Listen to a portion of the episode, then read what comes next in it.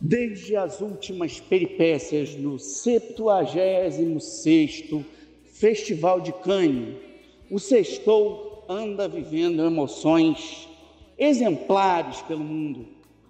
As emoções da solidão absoluta, a solidão do abandono absoluto, mas a alegria de comemorar o aniversário do João, que está aí acompanhando a gravação diretamente com seu pai, que é o nosso produtor, nosso diretor Alex Serafim, nosso músico. E durante essa semana houve um aniversário muito importante para a história da cultura no Brasil, mas a gente não pode comentar, a gente não pode dizer o nome, porque envolve direitos judiciários diretamente da Prefeitura de Pati do Alferes. Mas o seu Sextou recomeça aqui diretamente da Ilha do Fundão, do campus de letras, onde a gente vai tentar conversar sobre alguns eventos cruciais para a cultura pop, ainda que num curto espaço de tempo. Primeiro de tudo, eu queria falar para vocês conferirem a série que o Schwarzenegger fez para a Netflix. Está todo mundo comentando do filme sobre ele, a biografia dele, que é muito ruinzinha, tá? Mas a série FUBAR tem bons momentos, apesar de uma direção um tanto incipiente. A gente está vivendo alguns festivais grandes, em Edith, vai ter um festival agora no MAM, que vai exibir o filme de 4 horas de duração do Júlio Bressan, quer dizer, acho que é até mais de 4 horas de duração do Bressan, mais, tem 400 e tantos minutos, eu estou fazendo a conta errada, eu faço letras, eu não faço matemática, mas tudo bem. O que eu queria chamar a atenção para vocês, antes de falar do Flash, é o seguinte, nessa sexta-feira está começando no Vale do Café um festival lá em Vassouras. Esse festival, ele ano passado ensaiou uma estreia gloriosa, que teve bastante repercussão, teve o Livro dos Prazeres e outros bons filmes lá, e ele faz uma grande celebração da linguagem mais autoral do nosso cinema, vindo das regiões mais diversas do país e dando um tratamento VIP à animação. Não por acaso, o chefe Jack do Guilherme Filsa Zenha está em destaque. Mas amanhã, nesta sexta-feira, o destaque mesmo fica por conta da homenagem dupla ao Antônio Pitanga. Esse mítico ator que está nesse momento fazendo o seu segundo longa-metragem como realizador, Malete. Ele fez antes Na Boca do Mundo, em 78, e agora tem um longa novo rodado, parte em Maricá, parte na Bahia. Ele vai ser homenageado com 2 filmes. Vai passar o documentário que sua filha, Camila, dirigiu junto com Beto Brant em 2017, que é um filmaço, tem um depoimento da Maria Bethânia inesquecível. E vai ser exibido Casa de Antiguidades. Casa de Antiguidades é um filme do João Paulo Miranda Maria, que é um cineasta do interior de São Paulo, que filmou no Rio Grande do Sul, numa cidade ali, vamos dizer, numa região tipo Blumenau da vida, a história de um trabalhador, de um funcionário de um laticínio, talvez o único funcionário negro desse laticínio, Estevão, que é vivido pelo Pitanga, e que ele sofre toda a sorte de hostilidade das crianças daquela região, que são chocadas como um ovo de serpente de uma célula racista no interior do país.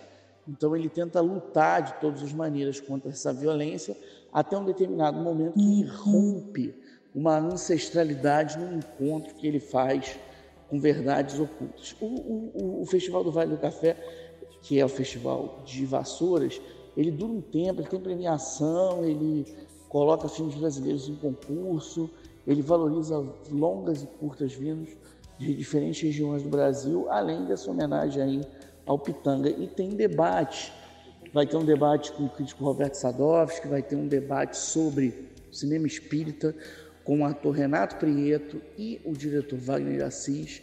Então a gente tem muito, o Cavio Borges vai dar uma palestra lá. Fiquem atentos aí, atentos. Neste domingo vai ter uma maratona Indiana Jones no Estação Botafogo, que está diretamente sintonizada à estreia do magnífico Indiana Jones e a Relíquia do Destino, que chega dia 29 às telas de todo o país. Fiquem com as antenas ligadas. Musiquinha, Alex.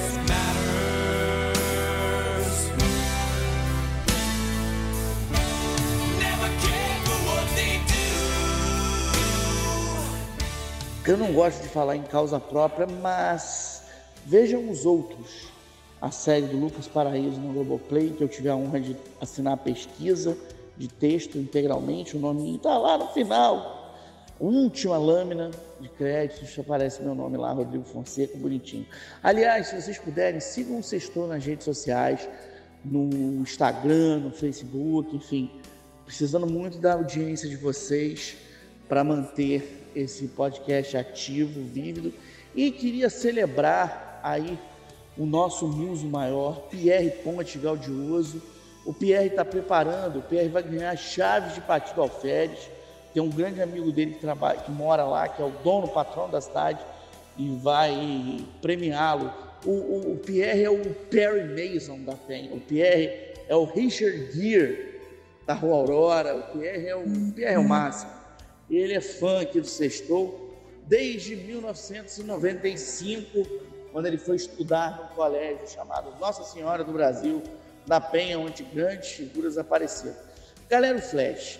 É o seguinte: multiverso já era o máximo nas histórias em quadrinhos antes de começar aí com o Doutor Estranho, com o Homem-Aranha, a Marvel de entrar nisso no Aranha-Verso.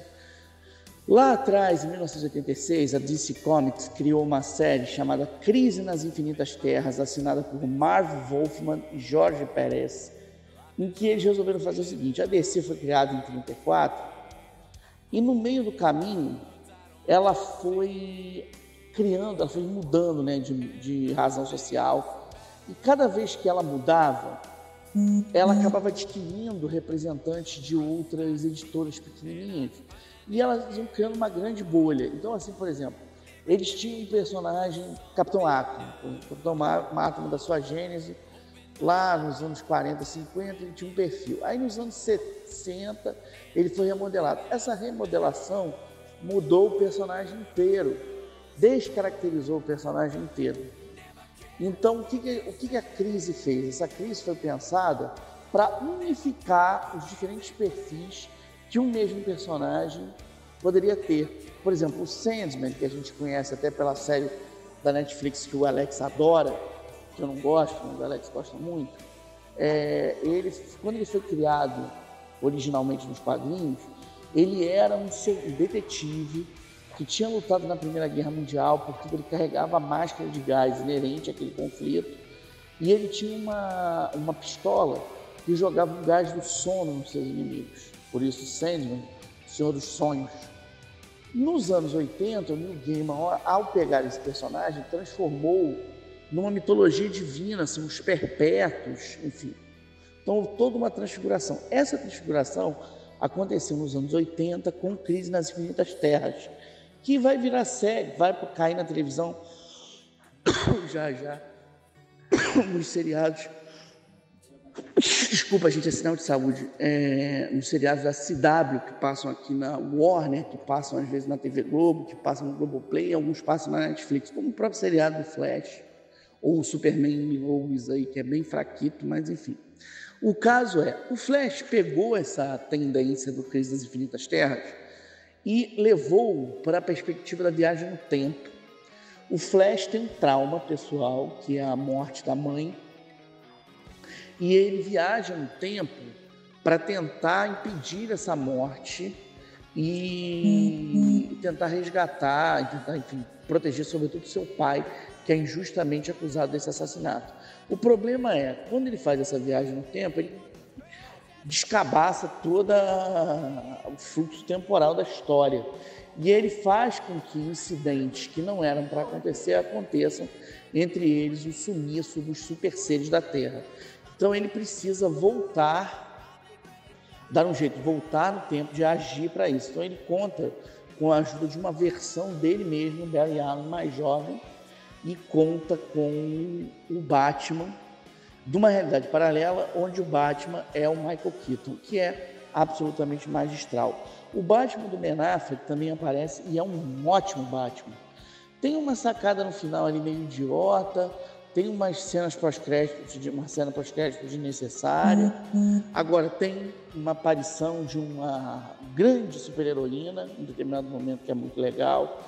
O filme tem várias qualidades, o Ezra Miller está muito bem, a dublagem brasileira é antológica, então vale a pena ser visto no cinema. Alex, leva o João aí para ver o Flash, ele é fã da super-velocidade. Aliás, diz aí, Alex, quais são as séries pra gente assistir? O que você tem visto? Fala, Rodrigo, beleza? Tá tudo bem por aí? Essa semana foi aniversário do João mesmo, foi uma comemoração num parque de diversões, foi muito legal. Então vamos lá da série da semana que eu tô vendo. Voltei a ver Fringe. É uma série que foi de 2008 a 2013, só que eu vi só a primeira temporada e voltei a ver ela essa semana. Então, quer dizer, a série se passa da seguinte forma. A série começa com um avião de um voo internacional cheio de tripulantes. Acontece um acidente e eles conseguem pousar e todos os passageiros estavam mortos, ok? Então, existe uma detetive do FBI chamada Olivia, que ela descobre, um ex-cientista, que ele está internado numa clínica psiquiátrica que pode ter relação com o caso.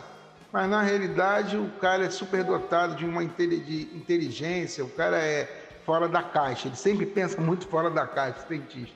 Então, ela, mais o filho do Bishop, começam a desvendar vários eventos estranhos que fazem parte de um padrão bem maior que eles imaginavam do que aquele acidente de avião. Padrões como mutação genética, reanimação, teletransporte, até universos paralelos. E sem saber onde estão se metendo, toda hora na série acontece fatos inéditos. Basicamente é uma série muito boa de se ver, porque praticamente um capítulo é uma história e assim vai se desenvolvendo a trama. Cara, recomendo muito, podem ver, é uma diversão garantida para todos. Valeu, Rodrigo, essa é a série da semana. Um grande beijo aí no seu coração. Tamo junto, vamos lá! Musiquinha.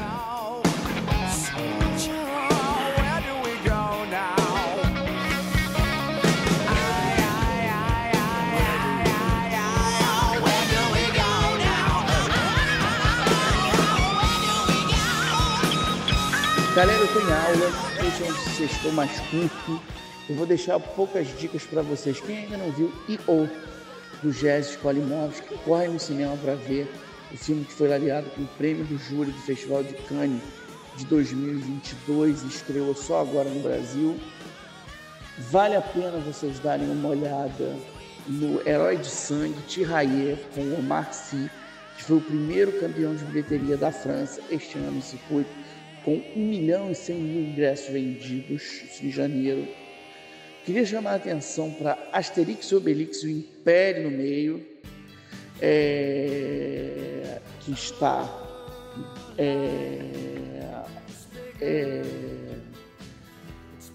no Netflix. E a outra coisa que eu acho que vale muito a pena, a Netflix entrou em longa do início dos anos 2000, que é o The Pledge, A Promessa, ou O Juramento, que é os dois títulos. Dirigido pelo Sean Penn, estrelado pelo Jack Nicholson, que foi dublado no Brasil pelo Francisco Milani.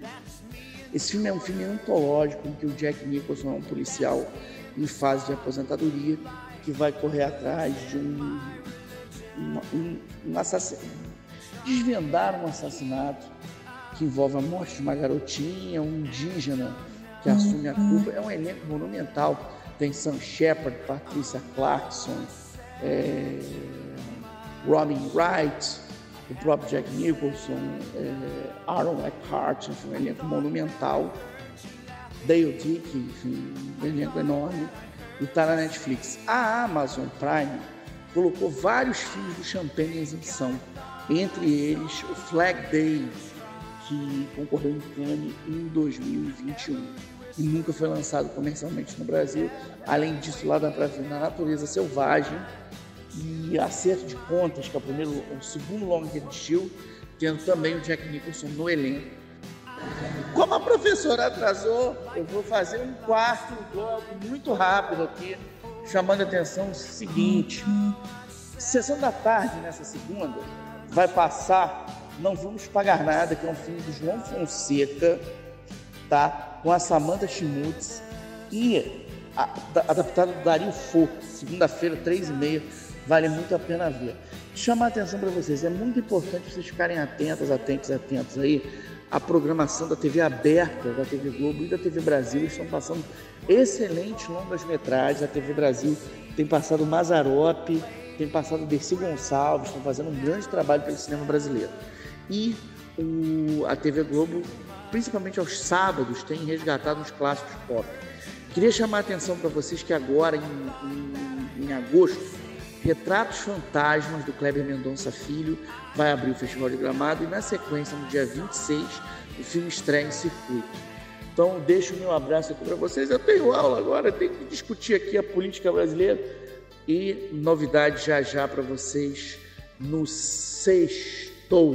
Não deixem de ver os outros no Globoplay, tá bom? E entre em contato comigo aí pelo Instagram, pelo sextou.com, Sextou com Cinema, nas diferentes redes sociais. Alex, um grande beijo para você.